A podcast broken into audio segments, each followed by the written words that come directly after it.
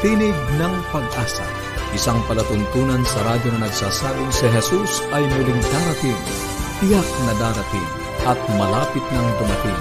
Kaya kaibigan, kumandatan siya sa lubungin.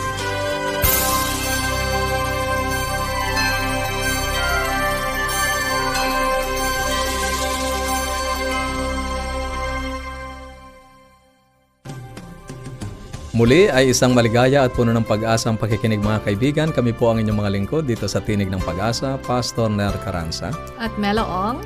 Nag-aanyaya na samahan nyo kami sa loob lamang ng 30 minuto upang atin pong pag-usapan ang mga bagay na makapagpapabuti ng ating relasyon sa ating tahanan at higit sa lahat sa pagtuklas ng pag-asang nagmumula sa salita ng ating Panginoong Diyos.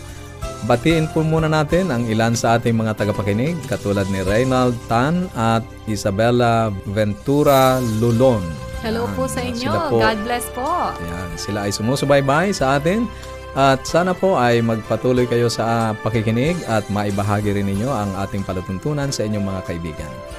Kami po mga kaibigan ay patuloy na namimigay ng mga aklat at aralin sa Biblia at ilan po ito sa aming mga ipinamimigay. Kung nais niyo po makatanggap, makipag-ugnayan lang po kayo sa amin. Maaari po kayong tumawag or mag-text. Sa mga nakatanggap na po, pagpalain po kayo sa pagbabasa. Nawa po ay naging makabuluhan at marami po kayong mga aral, katotohanan na nakukuha, napupulot sa mga babasahing ito. Ito po ang ating mga numero. Sa Globe, 0917-1742-777 at sa Smart, 0968-8536-607. Pwede rin po kayo magpadala ng mensahe on Facebook. At ang ating pong programa ay masusubaybayan nyo rin on Facebook. Ang ating pong page, forward slash AWR Luzon, Philippines. Amin po kayong ini-encourage na ito ay i-like, i-share sa inyo pong mga kaibigan. Kung nais nyo naman po magpadala ng email, maaari nyo itong isend sa connect at adventist.ph. At para po sa mga karagdagang Bible study resources na readily downloadable, meron po tayong for kids, meron pong for adults. You may visit bibleschools.com forward slash Central Luzon. Ikatutuwa po namin na makatanggap ng mensahe buhat sa inyo. At sa atin pong buhay pamilya, makakasama pa rin natin si Ma'am Delva de Chavez. Kahapon mga kaibigan ay tinalakay po natin ang tungkol sa appreciation. Ang hahanapin natin hindi yung mga mali nilang ginawa kundi yung mga mabubuti. And it improves ano habang ating pinapractice. Mas nagiging open tayo dun sa mga bagay na mabubuti. Ngayon naman po ay panibagong topic, working together. Alam niyo po, in the family circle, ano man ang komposisyon ng family natin, talagang yung paggawang magkakasama, very important to. Pero Pastor Nair, not just in the family circle. Alam mo, maaaring in the workplace, Tama. ikaw ay isang creative ka, Pastor Nair, or magaling ka, marami kang brilliant ideas, marami kang talento, at makakagawa ka ng isang project na talagang magiging alam mong maganda. Pero Pastor Nair, pag ginawa mo tong kasama yung iba, alam mo yun, may input kasama yung iyong team, talagang mas, ah, kumbaga mas mind-blowing ang resulta. Welcome po sa Bahaging Buhay Pamilya. Ito po ay pre-recorded. Ibigay po natin ang panahon kay Ma'am Delba de Chavez. Tita Deng? nitong mag ah, lockdown nung ECQ talaga mula March hanggang parang ah, katapusan ng May ay talagang doon ko na experience working together. Sa amin naman ang mag-asawa. Kasi retired na ang aking husband. So dati magkasama kami lagi. Ay tapos ngayon eh nandun na siya sa kanyang ah, ah, retirement home. Sa kanyang lugar. Sa kanyang hasyenda. yeah umuwi na lang ako every weekend. Ngayon kailangan namin na meron kaming gagawin.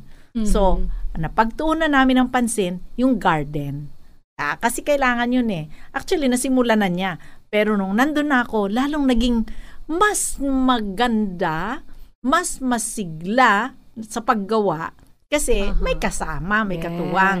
Oo. At saka syempre iba yung input ng babae. Meron kang gusto na may mga eh, hiwa-hiwalay, hindi basta nakatanim lahat. Oo, di gusto ko may isang flat relationship. At saka, lalo kayong magiging close sa isa't isa. Ah, alam niyo, doing things together then is saying na I need you. Kailangan Ayun. kita. Yes, oh, yes. 'di ba? I I value your opinion. So somehow it affirms the Maganda na na may kausap din siya. Mhm. O, hindi lang siya basta nakakapagod din pag mag-isa. So sasabihin niya, ang doing things together nagsasabi rin na I affirm your giftedness and skills. right. Yeah, hindi ko kaya yan. O Mhm. kaya yung mga tanim na iba yung mga bulaklak. O, sa akin naman yon Gusto ko may bulaklak ako ditong side. Yan. O di siyang maghuhukay, akong magtatanim. Mhm. Yan. So, uh, sinasabi rin ng doing things together, yung pag kayo magkasama, ang nais din sabihin nun ay, gusto kong kasama kita. Mhm. Yan. Ang dami pala pong kino-communicate niyang Oo, doing things yeah. together. Kung willing ka to work with someone. Mm-hmm. Yan. Okay. Pero hindi lang yun sa mag-asawa. Kahit sa mga parents, sa mga kanilang mga magulang, sa mga anak, mga tito, mga tita, sa kanilang mga pamangkin, yan mga ganun ba? Kahit sa mga friends, we feel good na alam natin na merong ah, kumbaga nakaka gusto yung sa ating mga input at gusto tayong kasama oh, sa paggawa. Kasi kung habang tayo nagla- naggagawa na mag-isa, Mhm. alam po ninyo yon napakadaling manghina, Pagod. mapagod, yan. Sabi, tsaka yung mawalan ka ng interest. Tama rin na lang. Oh, tatama rin ka talaga. Mhm. And uh, eventually you give up. Oh, kaya maraming project kung minsan hindi natapos. Correct. Kasi nag, mag-isa ka eh, eh parang na, nawalan ka ng gana. Okay. But when we share a challenging task sa isang tao, sa kasama natin, sa ah, asawa, sa mga anak, we often find na we can stick at it longer. Ibig sabihin, kahit mahirap yan, kasi may kasama ka, yan, magtatagal. Kumbagay, makakatsaga ka. Ay, kasi may kasama ka eh. Yes, may, katuwang ka. katulong, may Mhm. katuwang. Ay, katuwang. Yan. At kung medyo napapagod ka na, na-discourage ka kasi hindi, parang hindi naman natatapos ito. Parang Mhm. hindi naman yung gusto kong mangyari. Parang ganon. Ano? Eh, yung isang tao, sasabihin na, hindi, kaya natin ito. Gawin natin, sige lang. At hanggang dumating dun sa point na, napakadali na. Mhm. Yan. Kasi yung challenging part lang yun eh. Pagkalampas mo doon, eh katulad nun, yung pagbubungkal ng Mhm. lupa, maha- mahirap yun eh. Tapos eh, pero nung nakita na namin na tumutubo na, tapos nag-harvest na kami, wow, ang Yes. joy. Si Ben, nako, sabi nung nanay, grabe naman ang kwarto ng aking anak na ito. Parang ayaw ko nang pasukin. Parang may Mhm. mga kumikibo na doon sa ilalim. Ay, ganun ba kagulo? yung ibig sabihin, baka may ahas na. Nakaranas na tayo ng ganyan eh. No? Kaya nga, ako baga naman, may dalawang lalaki. At tapos kasama pa yung pamangkin ko na lumaki sa aming tahanan. Three boys. Eh ngayon, may three boys din akong mga apo. Kaya we know yung bedroom ng mga lalaki na talagang hindi natin maintindihan. Pero alam ninyo, sa halip na sabihin ng tatay na, anak, linisin ang kwarto. Eh kasi yun na nga ang sinasabi ng nanay, anak, linisin ang kwarto. Ang tatay isang araw sabi niya, Ben, bakit mo ayaw linisin ang kwarto mo? Kasi mas maganda naman tingnan at saka mas maliwalas pa, para sa iyo. Sabi niya, tatay, hindi ko alam kung paano ko sisimulan. Yun naman pala. Oh, yun. Kaya ang tatay kumuha na ng, alam mo, nag-gloves ang tatay. Kumuha ng dust mask. Ay, nakamask. Kasi ibig sabihin, maalikabok na at hindi niya alam kung anong mga nandoon. Tinulungan yung anak, tinuro niya, o dito mo isabit ang ganito, yung, yung mga dapat labahin, nandito na sa hamper. Tapos inayos, lininis ang lalim ng bed at lahat-lahat. Alam po ninyo, working together is important. Mahalaga po yun. Kasi, lalo na, ay, ang lagi na lang narinig ni Ben ay di pinupulaan yung kanyang room. O, ay parang yung pati yung relationship ba, apektado na. Nagagalit na siya sa mga kapatid niya. Bakit baga pinakikalman niyo kasi ako? O, di, yung relationship strained na rin. Mhm. Pero when you work together, yung tatay, naku, nagkaroon sila ng bonding. Yung boring na, rela- na relationship at struggling relationship ay it turned into fun. So, yung working together mahalaga. Pero alam niyo may mga tao na ayaw Yes. na may kasama. Mas gusto, opo. Ah. Tama. Paano nga yun, ma'am? Pag Yeah. ganoon? Kasi alam mo yon what stops a person from doing things together with someone, eh, may attitude na sasabihin na I can make it on my own. You eh, self-reliant ba? Oh, sabi niya, I don't need you. Kaya Aha. nagbibigay ka ng uh, uh, parang kahulugan na I don't need you or I don't need anybody else. I'm okay on my own. Oh, I'm yeah. good. I'm Mhm. good. Yes. Pero alam niyo ang mga tao na ganito, front lang kung minsan yan. Mhm. Kasi alalahanin natin, kaibigan, we are created for relationship. Isa na naman pong kapaki-pakinabang na discussion. Maraming salamat, Tita. Then gusto kong uh, i-point out yung binanggit niya na minsan, kaya nagdadalawang isip tayong uh, humingi ng tulong o the, na mag-collaborate. Ano? Eh kasi meron tayong, tama ba yun, Pastor Ner? Binanggit niya yun eh, yung self-reliance stops us from doing things together. Oo. Yes. Yan ang problema kung masyado kang magaling. Ano? Correct. Oo. It's the attitude. Oo. Yes. Tapos, sa, sa tahanan naman, malimit, ano, pinaguhugas ng, ng Mm-hmm. pinggan yung anak at nagkamali, sasabihin ng nanay, ako na nga. Oh, yes, yan, correct. So, nawawala yung paggawa ng magkasama. Tsaka gusto ko rin yung binanggit niya na you don't just divide the labor, Pastor Ner. Hindi yung sa tahanan, okay, ako maglalaba, ikaw dito sa sahig, ikaw ang magsampay, ganyan. No, it's you doing the same work together. Mm. Kasi it's the experience eh. Ah, okay. Marami kang makukuhang karanasan, adventure, benefits, kuya, at kaligayahan when you work and do projects together. Say you cook together. Alam mo yun, gumagaan, di ba, yung trabaho, hindi mo namamalayan, ay, tapos na pala. At saka Melo, parang yon ang talagang napakagandang paraan para ituro mo kung paano ginagawa ng Amen. tama. Diba? Yes, correct ka dyan, Pastor.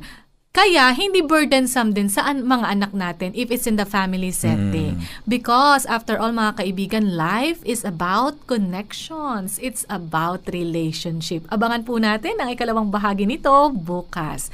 Kung kayo po ay may mga katanungan or anuman po ang nais ninyong iparating sa amin, maaaring gusto niyo po makatanggap ng mga aklat na amin pong ipinamimigay, kagaya nito, ay makipag-ugnayan lang po kayo sa amin. Ito pong ating mga numero. Sa Globe, 0917-1742-777. At sa Smart, 0968-8536-607. Masusubaybayan nyo rin po ang ating programa on Facebook, ang ating page, forward slash AWR Luzon, Philippines. Or maaari kayong mag-send ng email sa connect at adventist.ph.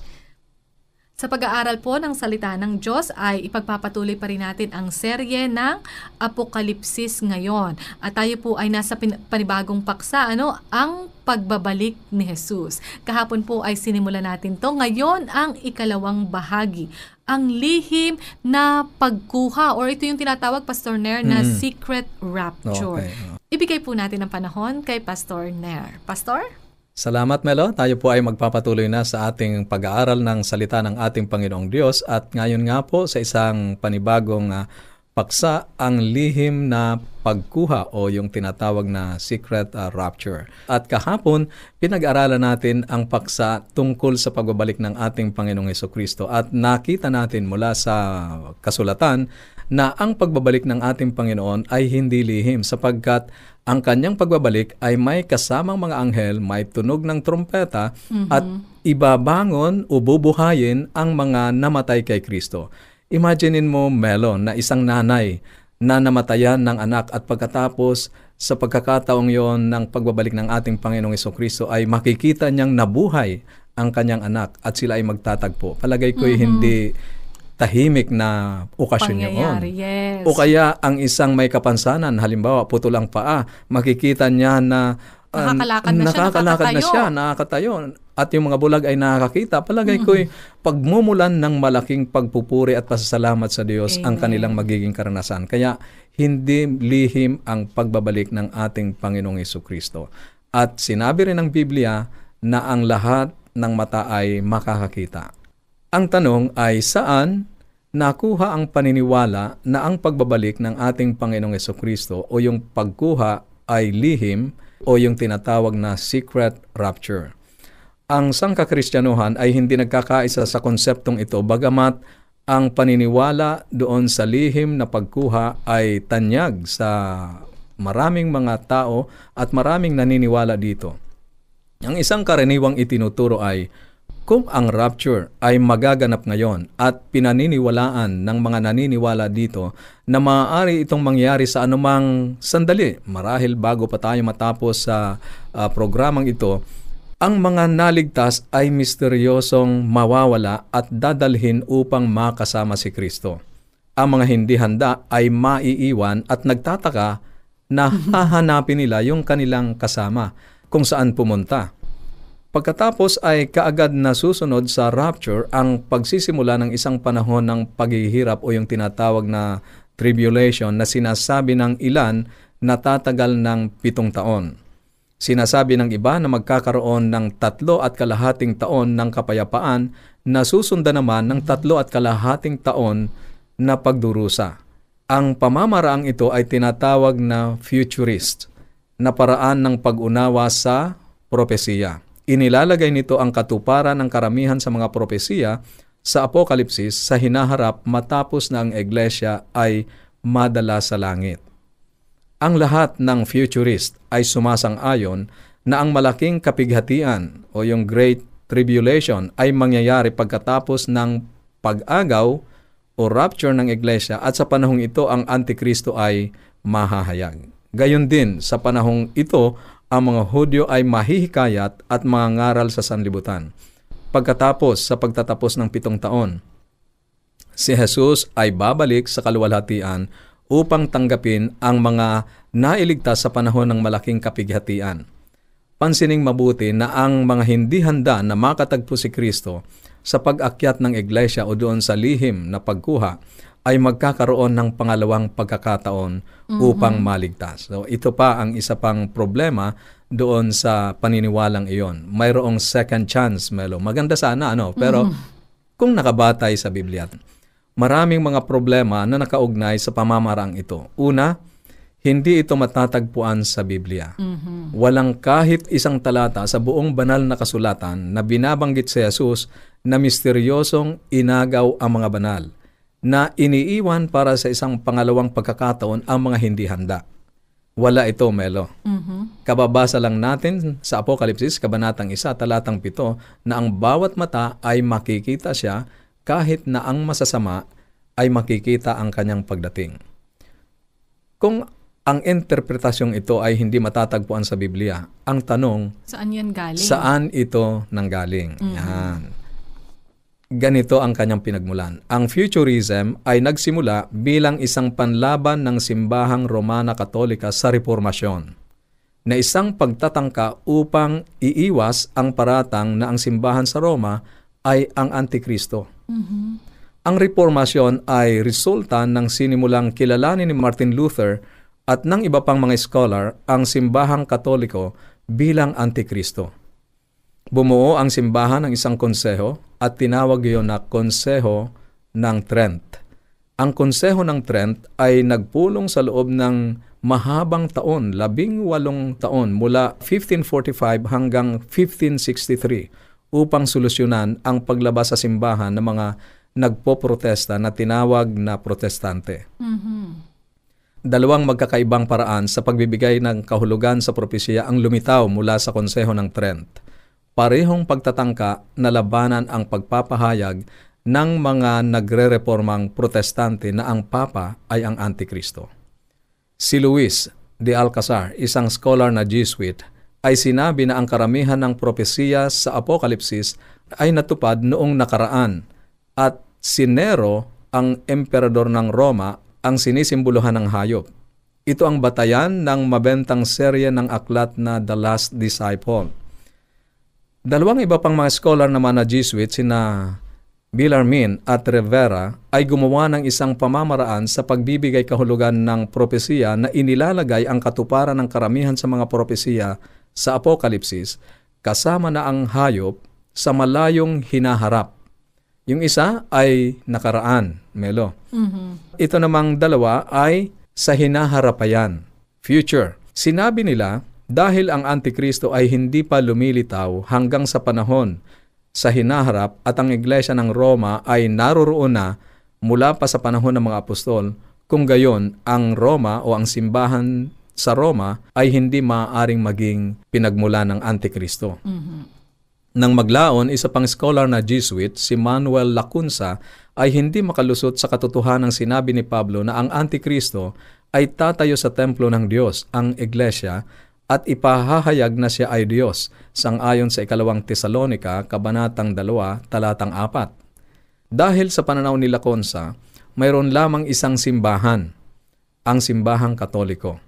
Ang Antikristo ay dapat na lumitaw sa simbahang katoliko. Kaya diplomatikong iniwasan niya ang mga malubhang problema sa pamamagitan ng pagtatalaga ng Antikristo sa hinaharap, hindi ang kasalukuyan. At inilathala ang kanyang akda na The Coming of the Messiah in Glory and Majesty noong 1812 sa ilalim ng panulat na pangalan na Rabbi Ben Isra.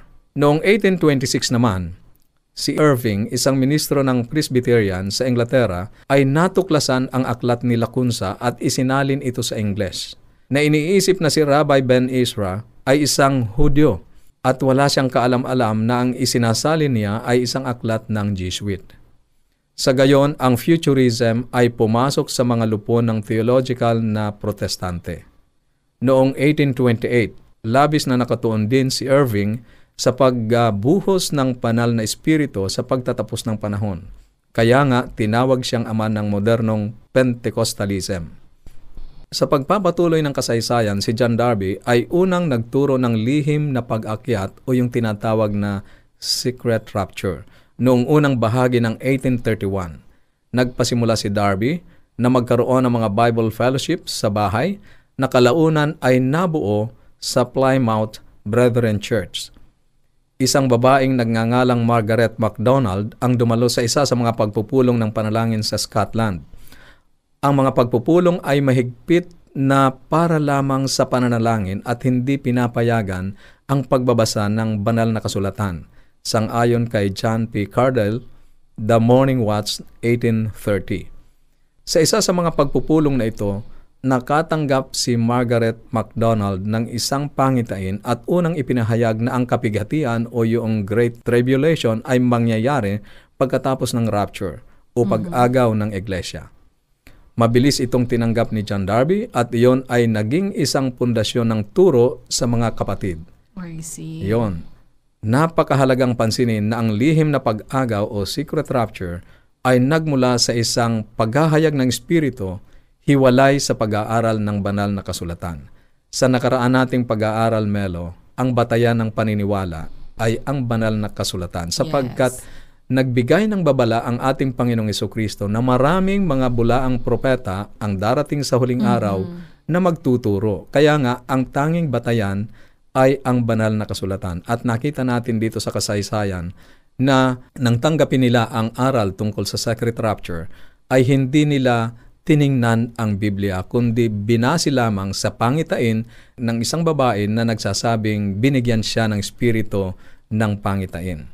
Kaya talagang Pastor Ner, may panganib ano sa pagtitiwala sa mga yung mga mahimalang karanasan Mm. Correct, correct. at mga Mm. pagpapakita ng espiritu na Tama. hiwalay sa banal na kasulatan. Tama ka. Ang tanging pundasyon dapat ng paniniwala at pananampalataya ay ang banal na kasulatan. Kaya ang konsepto ng futurism at ang lihim na pag-agaw o secret rapture ay napublish sa Amerika sa Scofield Reference Bible. Itinuro ni John Walford sa Dallas Baptist Theological Seminary at pinasikat ng kanyang star student na si Hal Lancy na may akda ng bestseller The Late Great Planet Earth. Ang cycle ay nabuo at maraming mga evangelical na protestanteng scholar ang tinanggap ang teorya ng isang lihim na pag-agaw bago ang kapighatian na nagmula sa mga Jesuit na scholar ng Trent at binuo ng walang anumang suporta mula sa banal na kasulatan. Sinabi ni Jesus, Sa mundong ito ay magkakaroon kayo ng kapighatian. Juan, Kabanatang 16, Talatang 33. Kahit na ang mga alagad ay tiniis ang maraming kapighatian at pag-uusig, sa buong panahon ang iglesia, ang mga Kristiyano ay inuusig at sila ay uusigin hanggang sa wakas. Ngunit ang malaking kapigatian ay ibubuhos sa masasama, hindi sa mga sumusunod sa ating Panginoong Yeso Kristo. At ang ating Panginoon ang ating tagapagtanggol. Kaya wala tayong dapat na ikabahala hanggat tayo ay sumasampalataya sa kanyang mga salita. Pagpalain tayo sa ating naging pag-aaral ngayong hapon. Maraming salamat Pastor Nair sa inyo pong paghihimay-himay. Binalikan natin ano ang kasaysayan kung paano nagsimula itong paniniwalang ito ng lihim na pag-agaw o lihim na pagkuha. Pero ang malinaw po ay ito ay hindi natin matatagpuan sa Biblia. Mm. Hindi ito sinusuportahan ng banal na kasulatan. Nabuo ang paniniwalang ito, nakita natin mga kaibigan, bilang depensa ng present church noon ano Mm. sa paratang ng mga reformador ni na Martin Luther na ang iglesia sa Roma ang kumakatawan, Kumakatawan. sa Antikristo. Oo. So, ang sinabi nila sa nakaraan na yon. Ngayon naman, yung iba naman po mga scholars ay yung paratang na yun ay hindi pa sa pangkasalukuyan, ano? Sa panghinaharap pa ito. Ibig sabihin, hindi uli yung iglesia sa Roma ang tinutukoy. At pagkatapos, ano, sa pagpapatuloy ay itong si Margaret MacDonald, nagkaroon siya ng isang pangitain. Na doon sa pangitain niya, yung malaking kapighatian or yung tinatawag na Great Tribulation ay darating pagkatapos ng pag-aagaw. Nangangahulugan, Pastor Nair, na ang iglesia ay hindi makakaranas Oo. ng mga kapighatian, ng Great Tribulation sapagkat sila ay aagawin or kukunin. Yan mga kaibigan ang pinagsimula nitong paniniwala ng secret rapture. Pero ang malinaw po, maaaring hindi natin maiisa-isa itong history. Ano? Ang malinaw, ito po ay walang batayan sa banal na kasulatan.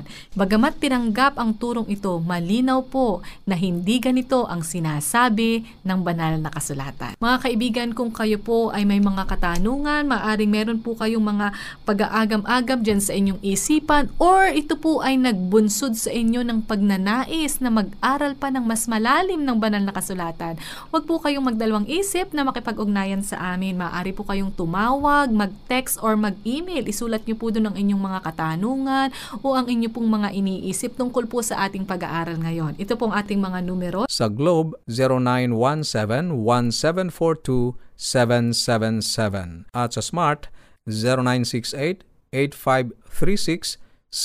0968-8536-607. Mag-send po kayo ng email sa connect at adventist.ph. Pwede rin po kayo mag-iwan ng komento sa ating Facebook page forward slash AWR Luzon, Philippines. Maraming salamat pong muli sa inyong pagsubaybay at sa atin pong pansamantalang paghihiwa-hiwalay. Baonin natin ang salita ng ating Panginoong Diyos sa Apokalipsis, Kabanatang 22, Talatang 20, ang nagpapatotoo sa mga bagay na ito ay nagsasabi, Oh, darating ako.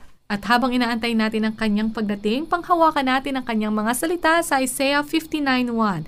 Narito ang kamay ng Panginoon ay hindi maikli na di makapagliligtas, ni hindi mahina ang kanyang pandinig na ito'y hindi makaririnig. Salamat pong muli sa inyong pagsubaybay.